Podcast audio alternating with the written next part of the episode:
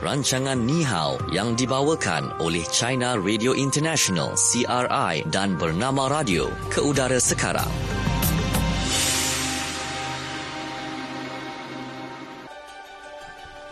Ya, selamat petang untuk anda semua yang Ya. setia dengarkan kami di Bernama Radio. Dan ini waktunya, okey, kita dengarkan program Ni Hao yang dibawakan oleh China Radio International dan Bernama Radio. Ya. Okey, anda boleh saksikan secara langsung di Facebook Bernama Radio. Okey, jadi follow, ikuti kami kerana kita akan uh, langsung sebenarnya, okey, dalam program ini bersama-sama dengan sahabat peneraju kita yang berada di CRI Beijing, China. Ya, kita ada Melo. Hai Melo. Hai. Hai, selamat petang. Selamat petang, Melo.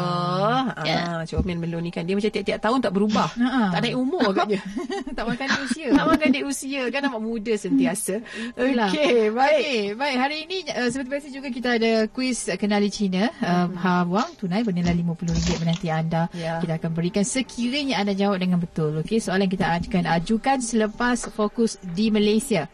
Okey, jawapannya ada dalam fokus di China. Mhm. Okey, jelas eh? Jadi Okey. kita dengarlah betul-betul. Maksudnya Ya. apa yang uh, Melu akan kongsikan. Semua info Hmm. adalah jawapan kepada soalan dalam kuis tersebut. Hmm. Uh, okay, jadi waktu ini kita tak nak buang masa. Kita terus sahaja dengarkan uh, segmen Fokus China.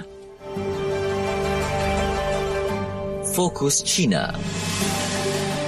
Okey, Baik. baik. Untuk fokus di China hari ini, kita nak bercakap berkaitan dengan uh, carta 100 bandar dengan keluaran dalam negara kasar KDNK tinggi pada separuh tahun pertama 2019 di Tanah Besar China telah pun diumumkan baru-baru ini. Dan bandar Shanghai menduduki tempat yang pertama dalam uh, carta tersebut uh, dengan KDNK mencatat uh, berapa? 1.64 trilion yuan renminbi Ya. okey dan ataupun bersamaan dengan 0.9 trilion ringgit pada separuh tahun pertama 2019 diikuti dengan Be- uh, Beijing Shenzhen dan Guangzhou. Ya, dan uh, kita nak dengarkan ya Mhm. apa yang uh, Melu akan kongsikan tentang topik fokus di China ini kerana dalam 100 bandar tersebut KDNK bagi 16 buah bandar telah melebihi 1 trilion yuan. Ya. Jadi bandar yang berkembang pesat di China kebanyakannya terletak di kawasan timur yang menghampiri laut Mhm. dan walaupun bandar di kawasan tengah dan barat dilihat kurang dalam carta tersebut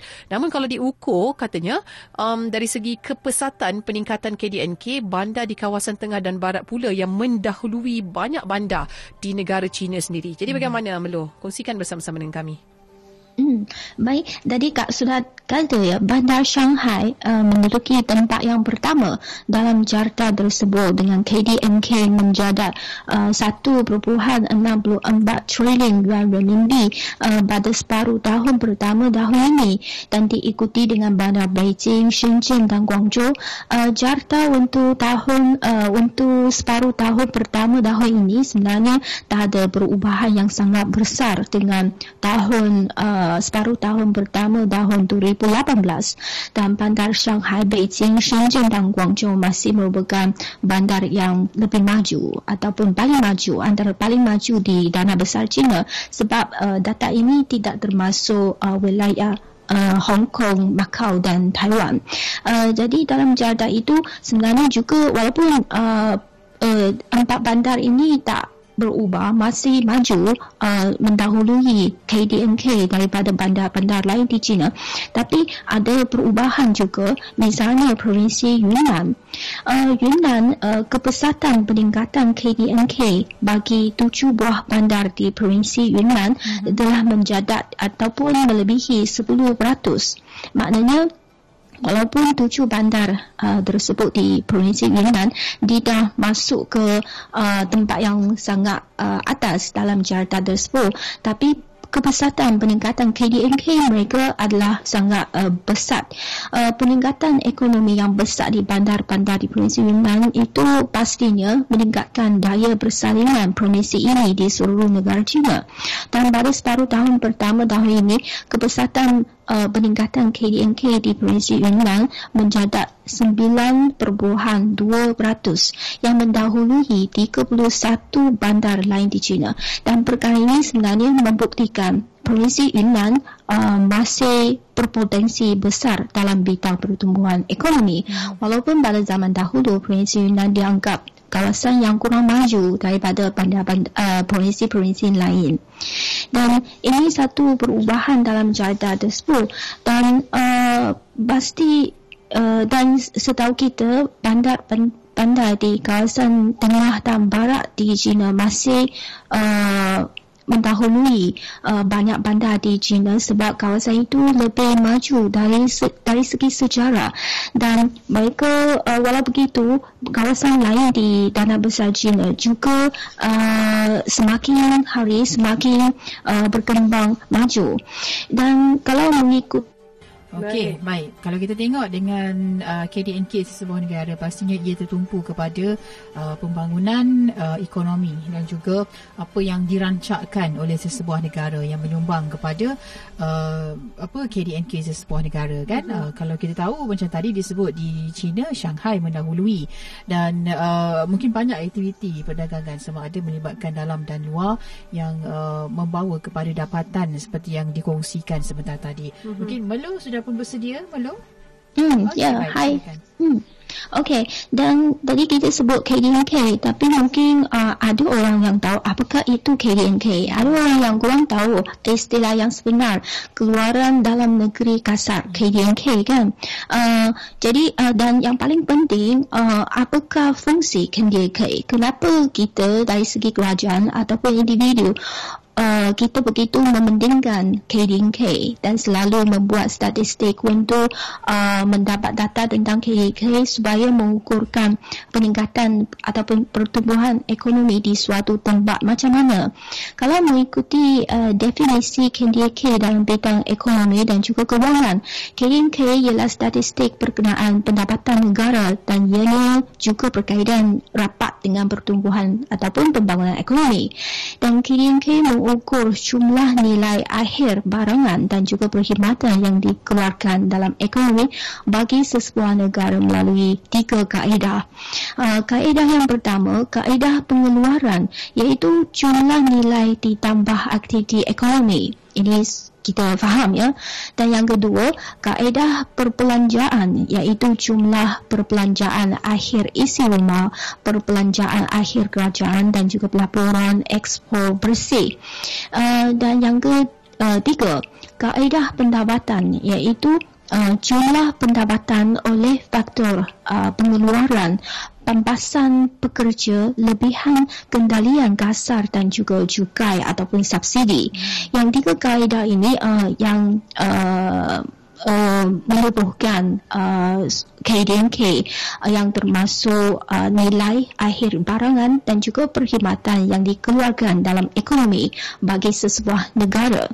Uh, dalam carta status bandar uh, yang kita sebut tadi ya, ini bukan mengukur kemajuan ekonomi sesebuah negara tapi sesebuah bandar supaya ada satu uh, pertandingan bagi tempat-tempat yang berlainan di China supaya kita boleh faham uh, keadaan perkembangan ekonomi di China secara keseluruhannya macam mana dan yang lebih terkunci di tempat-tempat yang berlainan mereka uh, bagaimana prestasinya dalam segi pertumbuhan ekonomi.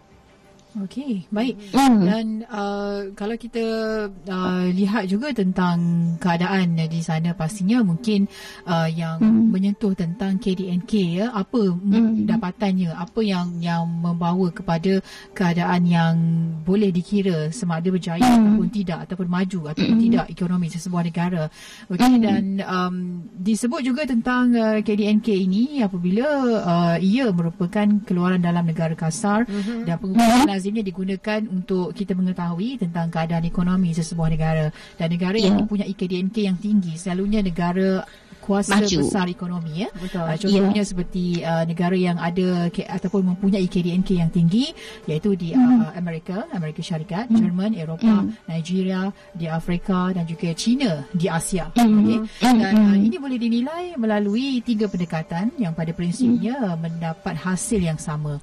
Dan pendekatan-pendekatan mm. tersebut iaitu pendekatan produk ataupun keluaran, uh, pendekatan mm. ataupun income approach ataupun perbelanjaan expenditure approach. Dan mm-hmm. ketiga-tiga pendekatan ini uh, uh, pendekatan produk yang uh, dan adalah pendekatan yang paling terus sebenarnya mm-hmm. yang mana pendekatan mm-hmm. ini menjumlahkan keluaran uh, bagi setiap kelas uh, bagi keusahawanan untuk sampai secara keseluruhannya dan juga pendekatan mm-hmm. uh, pengeluaran ini uh, kena pada prinsipnya bahawa uh, semua produk mesti dibeli oleh seseorang ya uh, oleh itu nilai mm-hmm. jumlah produk mesti serupa dengan jumlah perbelanjaan di dalam membeli barangan itu sendiri. Mm-hmm. Okey. Mm-hmm. selain itu juga pendekatan pendapatan.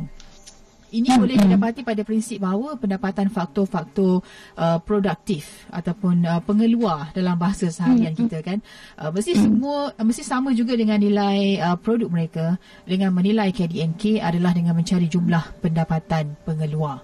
Uh, okay.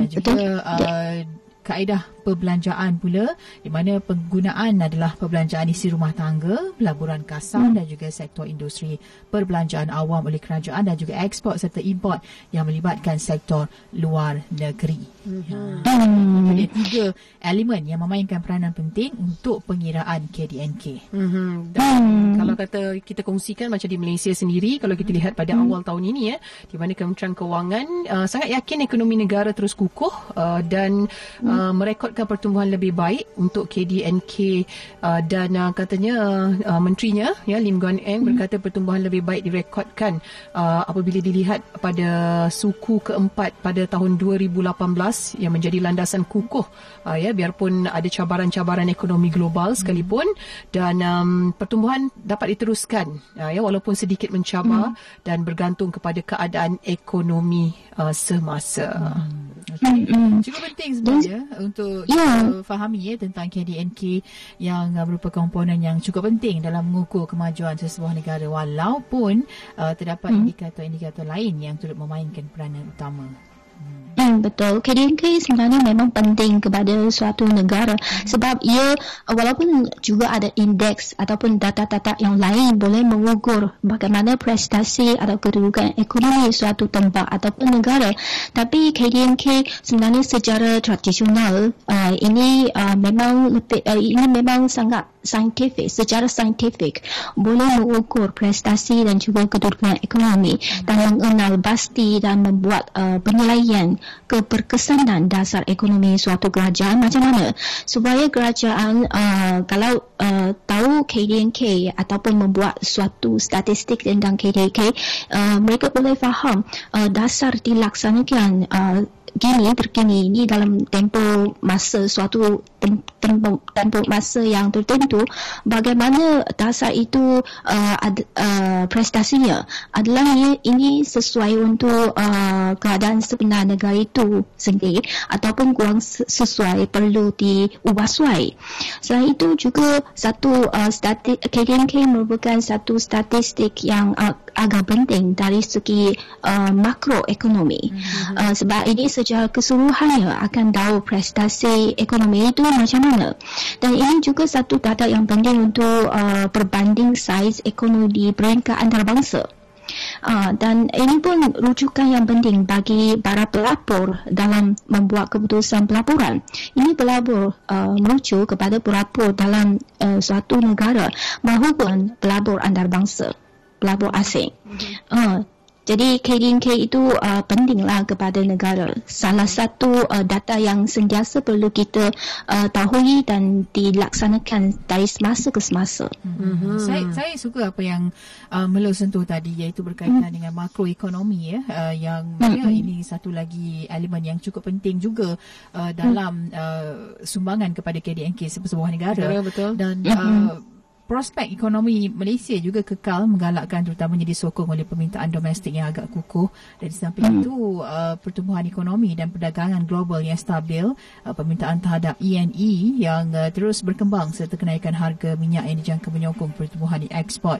Okey dan hmm. uh, kalau kita tengok tinjauan uh, makroekonomi yang disediakan oleh Kementerian Keuangan Malaysia uh, menyentuh juga tentang peluang dan cabaran dari segi uh, hmm. teknologi yang ada sekarang dengan inovasi teknologi yang semakin canggih telah pun mentransformasikan dunia uh, pada hmm. kelajuan yang pantas seterusnya membolehkan perniagaan menjadi lebih maju dan cekap dan ini uh, penyumbang kepada uh, majunya uh, sektor perniagaan sesebuah negara dan uh, sememangnya ini antara yang yang yang harus diceburi jugalah ya mm-hmm. oleh seseorang uh, peniaga dan teknologi baru ni telah pun menggantikan banyak mesin uh, peralatan tradisional seperti mesin type apa lagi cakra liut ya yeah. uh, pencetak matrix dan juga telefon talian tetap. Jadi teknologi disruptif ini merapatkan sempadan melalui ketersambungan yang lebih baik dan juga menggantikan operasi pasaran tradisional. Ya dan ada juga yang berpendapat sebenarnya pertumbuhan KDNK yang tinggi tidak diterjemah kepada peningkatan pendapatan keseluruhan rakyat dan mereka masih dibelenggu juga dengan beban kos sara hidup yang tinggi. Jadi ahli ekonomi keseluruhannya mengambil maklum juga bahawa KDNK merupakan pengukuran berbentuk aggregate dan ia tidak memberi gambaran berkaitan agihan pendapatan pula. Hmm. Jadi KDNK uh, sebenarnya tidak dapat memberi jawapan yang sama ya uh, sama ada pertumbuhan ekonomi itu adakah disumbang oleh pertumbuhan pendapatan buruh ataupun keuntungan perniagaan. Uh, jadi disebabkan oleh kekangan pengukuran KDNK, uh, ahli ekonomi dan juga penganalisis ada kalanya tidak boleh membuat kesimpulan mudah ya iaitu pertumbuhan tinggi bermakna peningkatan taraf hidup. Hmm. Tetapi apa yang berlaku kebelakangan ini rata-rata ahli ekonomi memberi komentar yang positif ya setiap kali pertumbuhan KDNK diumumkan. Jadi berdasarkan keadaan semasa, uh, wujud juga kecenderungan tinggi pertumbuhan KDNK di Malaysia yang uh, didukung ya oleh pertumbuhan keuntungan perniagaan. Uh, ini berdasarkan uh, dua faktor. Yang pertama yang pertama adalah kebanyakan perniagaan mencatat keuntungan positif ya untuk tahun 2017 dan kedua perangkaan menunjukkan pulangan daripada KDNK kepada gaji dan upah masih rendah. Jadi secara purata setiap ringgit nilai KDNK 35 sen sahaja akan diterima dalam bentuk gaji dan upah manakala 65 sen diterima dalam bentuk keuntungan perniagaan. Hmm. Uh, jadi oleh kerana KDNK tidak memberi gambaran tepat tentang kebajikan rakyat. Uh, jadi adakah perlu pengukuran baru? Ya, uh, mungkin jawapannya adalah ya. Uh, kerana dalam keadaan ekonomi semasa paling ideal sekali adalah kita mempunyai indeks kos sara hidup yang boleh menilai tingkat pendapatan dan pergerakan harga. Hmm. Okey, baik itu dia mengenai uh, KDNK keluaran dalam negara kasar sesebuah negara. Tadi pun Melu dah kongsikan uh, yep. di uh, China ya telah pun uh, diumumkan uh, KDNK uh, dan uh, itu sebenarnya saya rasa kita sebagai rakyat pun perlu tahu juga mm-hmm. sedikit ya mm-hmm. mengenai uh, ekonomi negara dan uh, kita beralih pula dalam uh, segmen apa kata anda. Ya. Yeah. Fokus apa kata anda?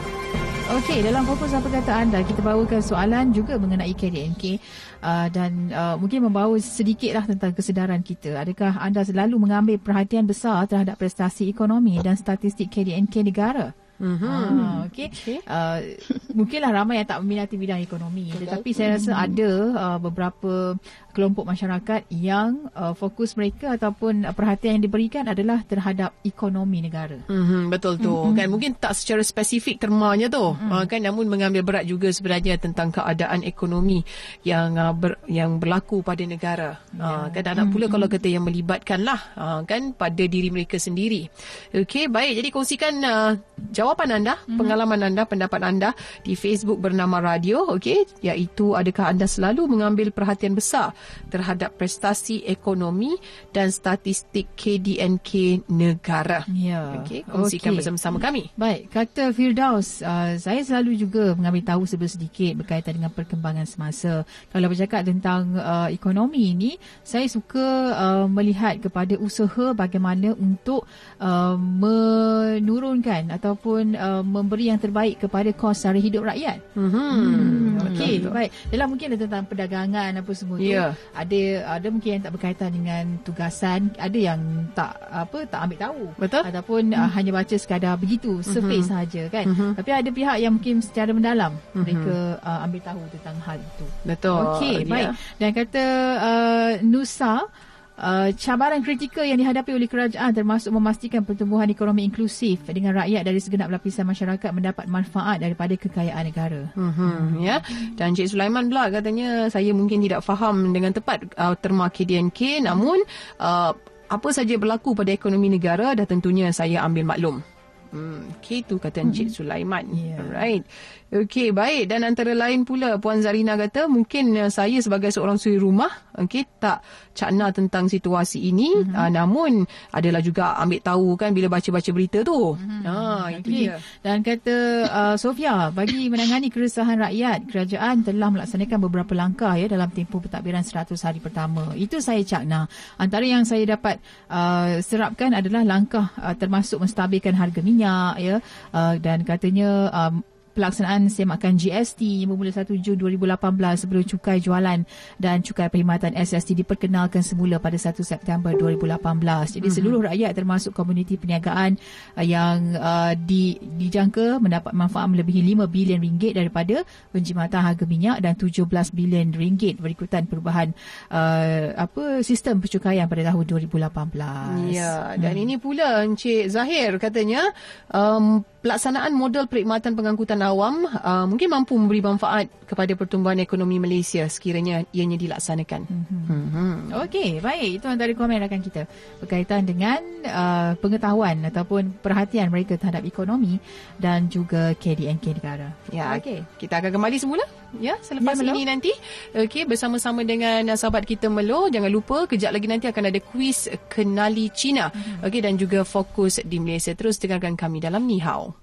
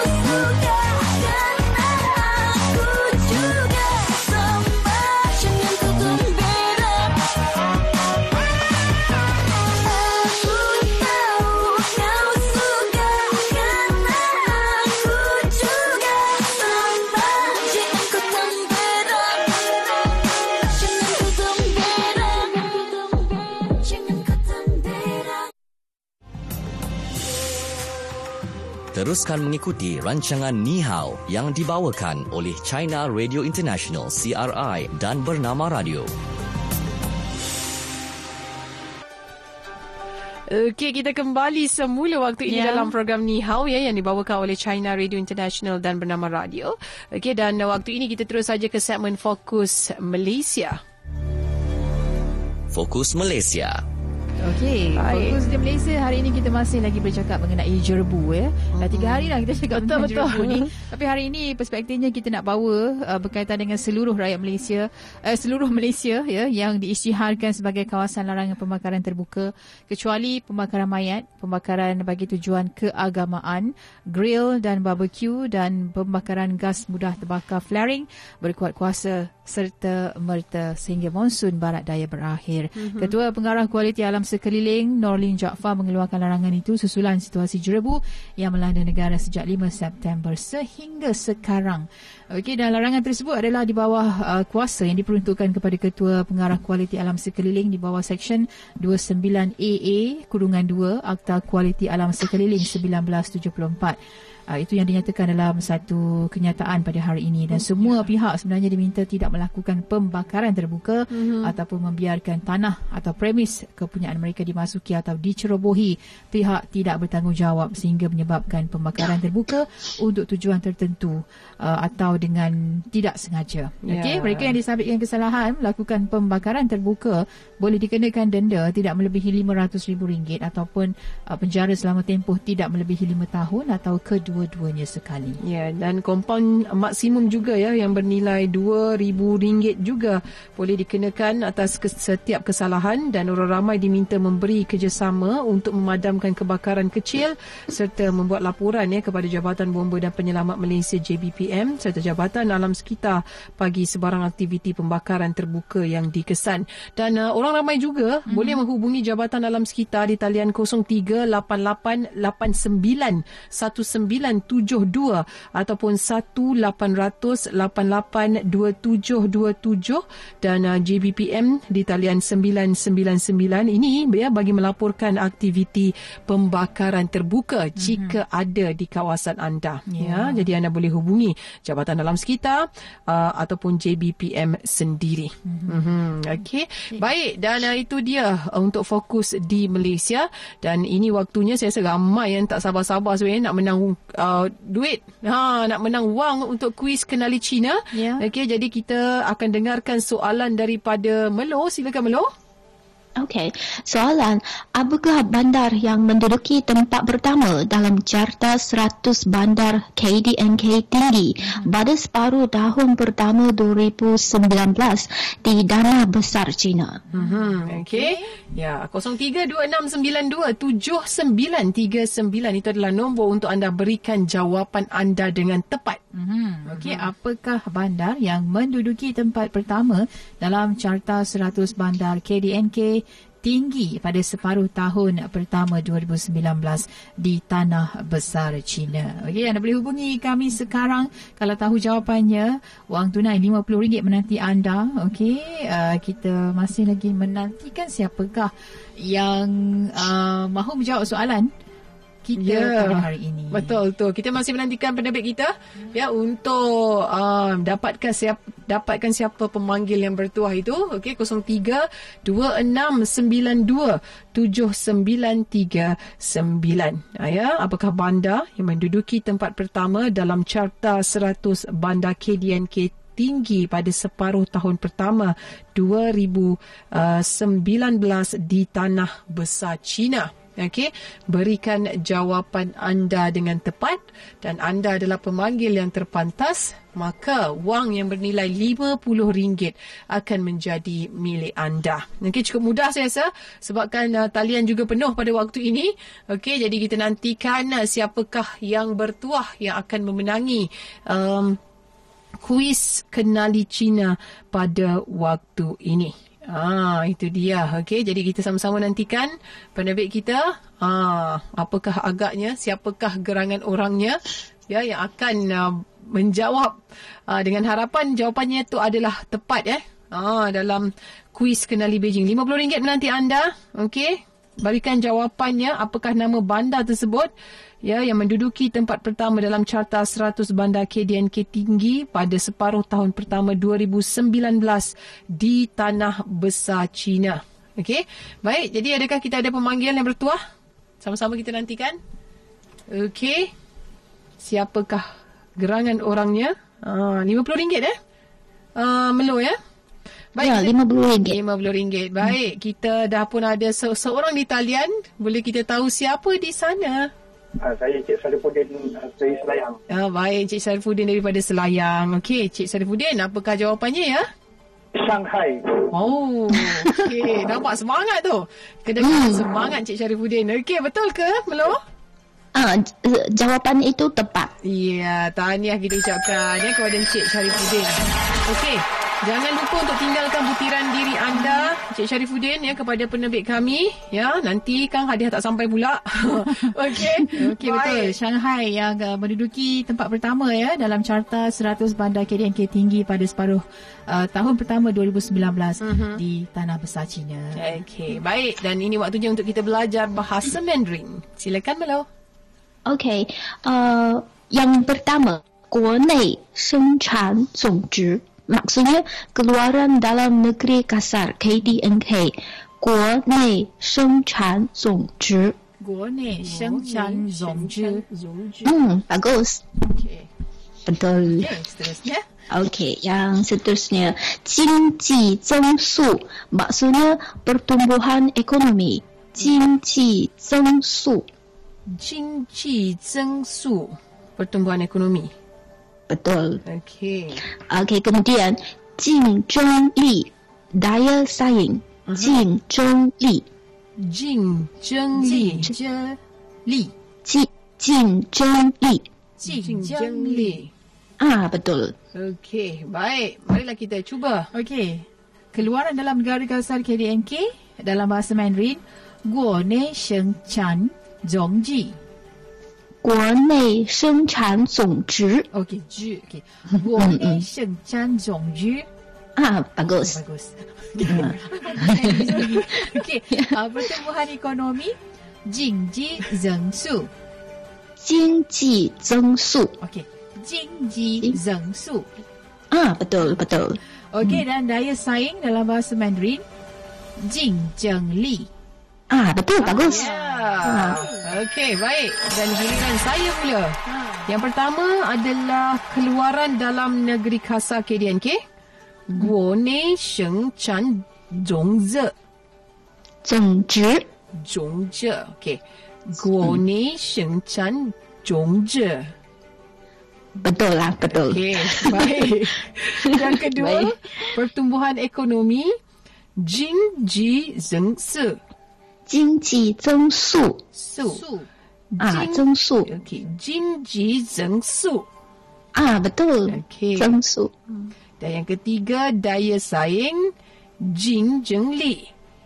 竞争力竞争力。竞争力 ah betul. Ah, okey, baik. Itu dia. Ah, dia Nak pastikan sebutan betul dengan nada tu yang betul tu. Hmm hmm. penting Kan? sebenarnya. Hmm. Okey. Baik, baik. itu dia untuk segmen um, belajar bahasa Mandarin. Terima kasih kita ucapkan kepada Melo kerana bersama-sama dengan kami pada hari ini.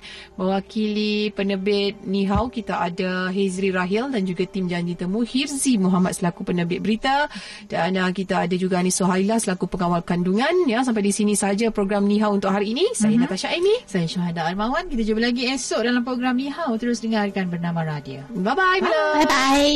Jumpa lagi. Jumpa lagi.